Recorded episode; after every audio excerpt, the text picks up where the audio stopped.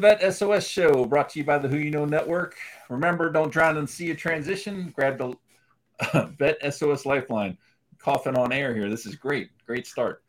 Um, need to get ready for some more serious knowledge being dropped today. We got a great guest, and Delaina Morse coming on to really share some great, interesting information with us. I'm really excited about this. As always, I got my partner Mark here. Mark, how you doing today? Hey, good morning, everyone. Thank you for joining us. Uh, appreciate you being here. And yeah, get ready for those knowledge bombs. We're going to drop those because Delaina's got some serious information to share with us. That is awesome. as always, we want to thank those people who have been uh, pairing their channels with us. Please continue to pair your channels, put the, the information out live on your social media. And if you have any questions about how to do that, please hit us up with hashtag pairing and we will tell you how to do it. It's very simple and you get that original content out on your networks. So, without further ado, Delaina was a military spouse for over 15 years. She's been helping veterans transition in the civilian sector for about six and became a passion when she saw how hard it was for those who got out during the drawdown. Uh, Delaina was able to move some, was able to help some veterans find jobs as a hiring manager, but it was not until she moved into recruiting that she was able to make a huge impact. Delaina has helped over a thousand veterans with resume, interview, prep, and salary negotiation, including helping over 100 people find meaningful employment. Delaina, how are you doing today? I'm doing pretty good. Doing pretty good. How are you guys doing? Great. great. Welcome. Great, great. It's always great that we film on a Saturday and it airs on a Tuesday. So people probably look at what I'm wearing and all confused, but it's the third Saturday in October for recording, and that's a national holiday in my book. So um, got to celebrate um, see how we do today. Yeah. Um, so, how did you? You were a military spouse, so you got to see a lot of these things. You probably experienced a lot of the problems. Uh, you know, our military spouse community. I know my wife has struggled finding employment, especially overseas. So you've probably seen things like that go on. You probably maybe experienced it as well. So how did that fuel your passion to get into this? Um honestly it's um, there's a lot of relative um, experiences that military spouses have with transitioning veterans. Um, for one we have been filling out job applications and getting turned down for years. Um, but uh, there's a lot of there's a lot of things that we come that come into play that um, are transferable as far as experiences go with being a military spouse and a transitioning veteran you have all these skills, you have all this value, and got to figure out what to do with it. absolutely, absolutely. Oh. So one of the things that I think is probably, um, you know, very important is the the interview prep because a, a, like a lot of people, I think, you know, they can get to the interview, but here's what we see outside of the veteran and, and, and military community, um, just in the civilian sector, is closing the deal. Right. I, I, think that's probably one of the biggest challenges that people have just in general yeah. in interviewing and, in job searching, job seeking. Um, it's closing that deal. Can you talk a little bit about how you kind of help prepare people for that negotiation, for that that ask, all of those things? So when it comes to interview prep and salary negotiations, I kind of separate those just a little bit. Um, when it there's different stages. So in the pre-screen is typically where they ask you what are your salary expectations. Um, with that, I help uh, with guiding them to looking up for one the state. The location is going to be key. I mean, the pay in Chattanooga and the pay in San Diego are not the same for the same position. Mm-hmm. Um, but looking up, getting do that market analysis. Um, it only takes just like five minutes to look these things up. Um, but you can look it up real quick with Glassdoor, with LinkedIn. They have a salary page. Um, you can even ask. I mean, you can. I asked. I have a friend who's a recruiter, you know, on at a company that I want to work for, and I said, "Hey, what's the salary range?" um, so when I apply, I know what to say um, ask those questions, those informational interviews that you have with your fellow comrades who are out in the civilian sector. Those are great questions to ask them. So then that way you can have that information going into that pre-screen. Um, when it comes to, I'm gonna, I'm gonna get to interview prep in just a second. um, for actual interviews. Uh, when it comes to salary negotiations, that's the that's the big tripping point. You either have the veteran on one side that's like, they're giving me money, I'll take whatever you give me, you know, and they don't realize that they're they should probably negotiate. Um, and then you have the other ones who are just who know that that's not the right amount. Like they know they should ask for more, but they don't know how to do that. Like they don't know the verbiage um, that goes into that and in the way that you say that. And there's a lot of times where I've seen because I have them send me send me what they're going to send before sending it, so I could look at it um, because it's a quick fix to kind of change some words around and plug it back at them, and that way they can copy and paste.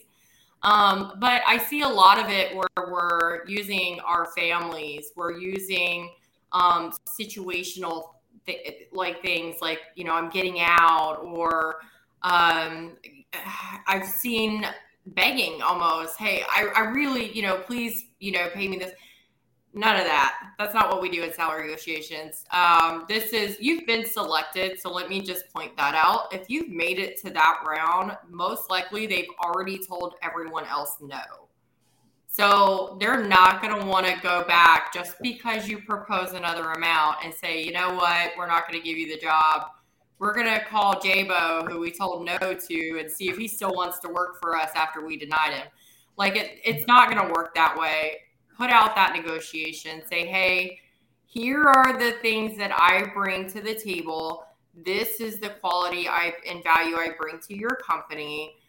Based on that, this is what I need to be able to be compensated fairly. And that throws it, that's fair. There's nothing, it's there's no argument, you know, it's not an argument, it's not negative, it's not anything, it's facts. And when you're getting down to money, it should just be facts. Feelings should be left off, off to the side. That, so, I might cut you off before you get into the interview prep, but that that I, have sat through three or four salary negotiation type classes here in the last three weeks through the different programs I'm in, and 100% spot on everything you just said. Um, and, and I love it. Leave the feeling out of it, you know, because it, it is it, a business negotiation at that point. Um, and, and, I think the, the other thing that, as veterans, that we don't think about is all the other things that can be negotiated as well. You know, the salary may be fine. You may know it's a good salary, but there's so many other things you can talk about. And the one class I was in yesterday, they actually talked about how the negotiation piece actually helps you build a stronger relationship with your hiring manager and, you know so it was fascinating way to look at it and uh, very excited to to get into that part of it hopefully coming soon well and it, one thing that you said kind of stuck in my mind too and resonated with me um, because we've said this in maybe a little bit different way but um, like the negotiation you getting to that negotiation means that they have picked you right and and that's super important. It's just like as we transition maybe into the interview prep, when you get to the interview, it's they've already said, yeah, you this guy can do the job or this gal can do the job, right? That's why they're interviewing you. That's why they're bringing you in because they know your resume has told them that you can do the job. It's the interview is more, do we like this person, right? Or or maybe just an independent verification of some of their skills, but you know that that's really what it's about. That's really what the interview is about. So hopefully that's a good segue into the interview prep. when it comes to interview prep, so as far as the validation of your skills, as far as your resume goes, that's the pre-screen or the TA interview. That's when you're interviewing with the recruiter. Um, that's the whole purpose of that is literally just to make sure that a you still want to work there um, there's not, you know, you haven't accepted an offer somewhere um, and you're not interested anymore, but um, that you still want to work there. You're good with the benefits that they offer, um, the vacation, things like that. And then you get your salary expectations and make sure that the proof is in the pudding. So you've got the skills that your resume really says. and they'll ask you specific questions. Um, I ask questions that are even geared off of um, my hiring managers. I always ask my hiring managers, is there a few questions that you would like me to ask at the end um, that are you feel are most relative to try to weed out the people who you feel that you don't want to get through um, based upon qualifications. And I always add those in there. So if you've made it past the pre-screen, you're now in an interview at that point, it's no longer the validation of skills, it's you competing against other candidates. Yeah. And that's yeah, where absolutely. the role changes. Yep. Absolutely. So it's how well you can not only fit into the culture of the company, um, and base your responses. You know, look at the feel, read the room. That's the biggest thing. I mean, you guys are great at reading the room. How many times have you walked into a conference room and you're just like, mm, you know what? I'm just going to have this sort of tone. Your tones have changed based upon the rank that's sitting there.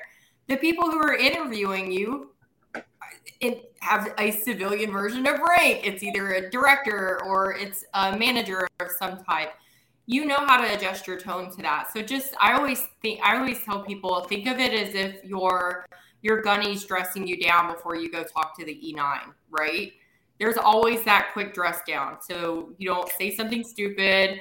You don't exactly your uniform looks good. You're, you know, you're you know everything that's going to happen. You've already been debriefed because Gunny knows um, he doesn't want you to walk in there because he's going to get yelled at too.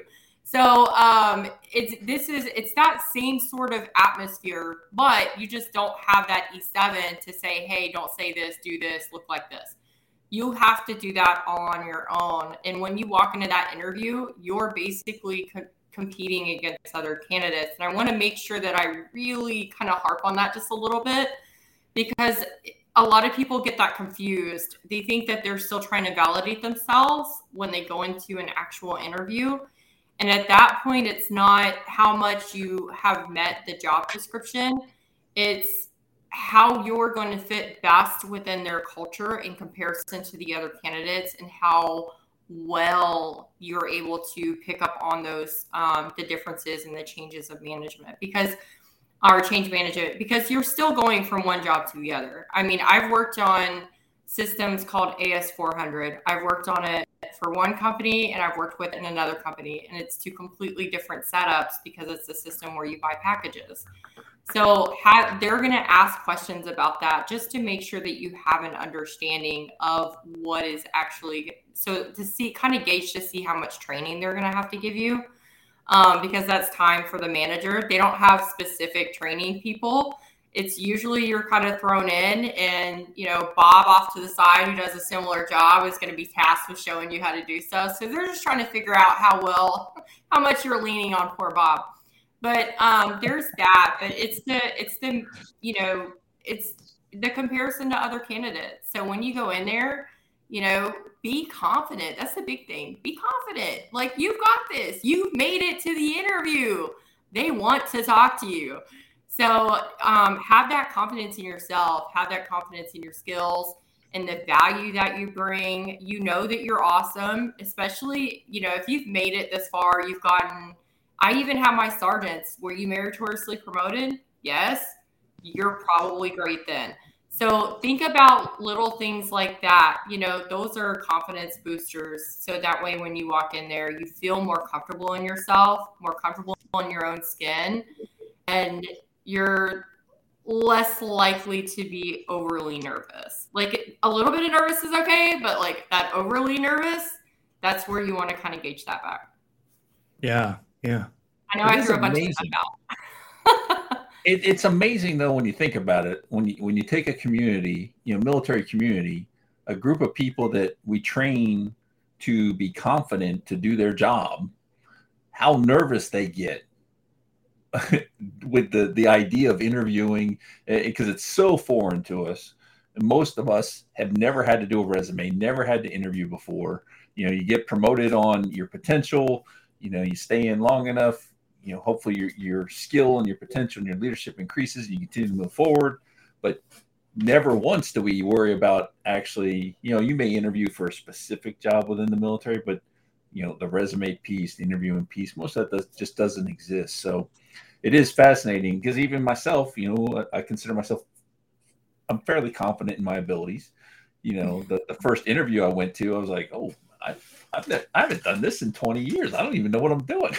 you know, so get you thinking and you're like, wait a minute, wait a minute, hold on a second. So I had to regather, regroup. But I love what you said. You know, you, you're probably very good. You know, you, you're probably, you know, possibly great. And you know that. You just got to transfer that over to the confidence level of what you're doing. So uh, that that's powerful. And I think that's the experience of uh, an experienced recruiter talking, you know, on, on how to do it the right way. well, let's let's hear a little bit about that too, right? Um, because you are an experienced recruiter and you do work for a company with supply chain and and have some great experience there. You can talk about a ton. Um, do you want to talk a little bit about that and what you're you're doing there? Yeah, so I wanted to. My passion was was to go into recruiting. I I love honestly, um, I love having conversations with veterans and, and helping them see. Like my favorite moment is that aha moment that they have when you are going through a job description with them and you're helping them learn how to translate their skills, and then all of a sudden, the job description that they thought they weren't qualified for, they now see because I already knew. But they now see what you see, and they're like, "Oh my gosh, I should apply for this." I'm like, "Yeah, you should." So, um, absolutely. So, those moments are amazing. Like, you could feel great the rest of your week for that. But um, I wanted to be able to do that more often and have a bigger impact. So, when I went I transitioned into recruiting, um, I wanted to stay planted in some sort of way to where I could still have recs that affect veterans. So um, currently, I'm managing both. So I do tech roles. Um, so I'm a tech recruiter, but um, I'm doing manufacturing roles because I was like, I wanted those roles. So then that way I still have an in per se um, and still have the recs coming across that plate. Um, one thing I'm immensely passionate about is the E5 and below pop. Um, they're, you know, they're the ones that really uh, are completely different than any other veteran that is getting out because any other veteran is retiring most of the time. So with these guys, a lot of the times they've got small children, um, kids in diapers. You know, they need food, they need health insurance. Um, there's a lot of things that they need out of a company that um, most, a lot of other people, you know, I, I go with retirees into salary negotiations and we're asking to see if they can give them compensate them more money instead of taking their health insurance you know taking the benefits that they're offering you know, with that E5 and below pop, that's what they need. So I wanted to be in a position to where I could still offer roles to them with a company that offers benefits like that. So that way they can, it's not just earning a paycheck to support their family, it's also having those benefits to support their family. And there's mm. just a big difference. And so that's um, with recruiting now, I'm with Johnson and Johnson Or I'm technically with Wilson HCG with an RPO, and then I support Johnson and Johnson. Um, my roles right now, besides my digital ones, um, all my manufacturing roles uh, are currently in Lititz, Pennsylvania, and Fort Washington, Pennsylvania. They are mech tech, so maintenance technician. Um, I've had quite a few in electrical side too for system uh, technician everyone. I can pretty much help just about any E5 and below get in because at some point they've worked on something. So um, if you've worked on, you know, any sort of MRAPs, if you've worked on a plane, if you've worked on generators for GSC, any of that, I can get into those roles and they pay very well and have very good benefits. See, all that complaining about Motor Pool Monday, it's going to pay off in the end. I, yeah. I just dropped another bomb because I think that that's super important. And I think that, look, our show, we've had a lot of people on, and, and you know, a lot of the focus, I think, is for, like you said, people that are retiring, they've done their 20, 30, right? Um, but and they're getting out, but they've got they've got these things in place. The you know they've got health insurance through TRICARE. They've got um, or what, whatever the benefits are that they're getting. You know, they've got their their pension and that paycheck is coming in, so they've got buffer, they've got runway. But yeah. like you said, E5 and below, man, that runway is like this, mm-hmm. right, yeah. to get landed, and that's a huge. And in reality, they don't have always a year out either. Right. They don't oh, yeah. have the prep time. They don't have, you know what? I think next year I'll drop papers. Like there's not, there's none of that there's like, oh, my, you know, I didn't get selected, so I'm getting out, and mm-hmm. that's it. So, and a lot of them are hoping on a prayer that they get selected for that E6 so they can move up even further or get selected for the E5 so that way they're not higher tenure. Um, that's the reality. So there's not always that buffer time.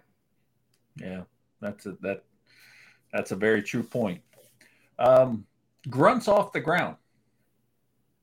Um, sounds like a fantastic um, concept. Um, tell us a little bit about it.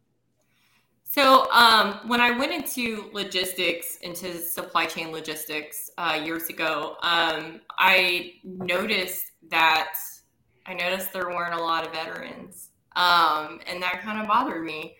Um, so I when I started helping the groundside Marines because uh, my husband was Marine Corps. Um, so uh, when I started uh, helping them, I noticed that they were so stuck on only being a cop and a security guard. I'm like, no, you can do so much more than that. I'm like, did you manage gear? And they're like, yeah. I was like, did you do inventory? Yeah. I was like, did you get help with the setup for the custom swarms and things like that when it came to the shipment of your gear for deployment? And they're like, yeah. And I'm just like, yeah. So, um, so I was just, I was showing them, they had no idea. Um, they had no idea that these jobs were even out there that they could qualify because the military for so long had said that all those skills are soft skills. Um, and those are not the real skills in the mil- in the civilian sector. So it's yes, it's I'm so excited for you that you were able to shoot expert. However, all the other stuff that you do during the day actually has everything to do with jobs that are in the civilian sector. So I started focusing in on and creating the initiative or the talk around uh, groundside Marines and groundside soldiers or Army. So then that way they can start finding other places. They don't. They can find new homes. They can find careers. Um, the transportation industry, supply chain industry. These are careers. These aren't just jobs. Um, and this is they have huge benefits and it's work. Um, I know I, I work with um, Ken Killingsworth and he's huge on getting that E5 and below pop over to Waco um, to be to learn railroad, and that's that's a big industry. Um, especially with the shortage drivers, they're gonna they have to transport their goods away. So rail has really spiked in the last couple of years. Um, so it's an industry to get into. It's they already have everything, and I've there's been a lot a lot of change within that. It's been a lot of culture change, which was my ultimate goal is to have that culture change both in the civilian sector and the mindset of those groundside Marines and groundside soldiers. That that's absolutely amazing, and I think that that's a huge game changer. Um, can really help some people find some meaningful uh, careers and things like that post military, and, and, I applaud you for your efforts on that. And hopefully, uh, they can you can continue to build upon that. Um, we're, we're coming down to the end. I, I got your uh, LinkedIn scrolling across the bottom so people can follow you uh, reach out to you, maybe you know find out more about the the grunts off the ground, or even you know maybe some tips on you know the resume or or the interview process. Uh, we got a lot of things out there to help people with that. Um, as we get ready to close, is there anything um, that you'd like to leave us with? I accept all requests, connection requests from veterans and military spouses. And yes, I mean, send a message, whatever, but I'm going to accept your request. Um, everyone deserves to be looked at, everyone deserves a chance. Um, in my book, I don't care if you got out as an E3 and you got a DUI, you got in trouble, whatever. I don't care about any of that. Did you get out and learn your lesson? Great. Let's find you a job. Yeah, outstanding. 100%. I'm gonna make sure my wife reaches out and and that's I looked at your profile during the interview. It's the Pine Forest connection that I remember. That's what it was. yep. My wife went to Pine Forest, I believe, and graduated. So um, oh, there's a connection there. make, make, use of all of it. Um, all about who you know. Yep, exactly, exactly. Uh, Delaina, thank you so much for coming on. Uh, great information to help our population. Absolutely love it. Um, Want to thank everybody for tuning in today to the Vet SOS podcast. Remember, don't drown the sea of transition. Grab the Vet SOS lifeline. I didn't even my first.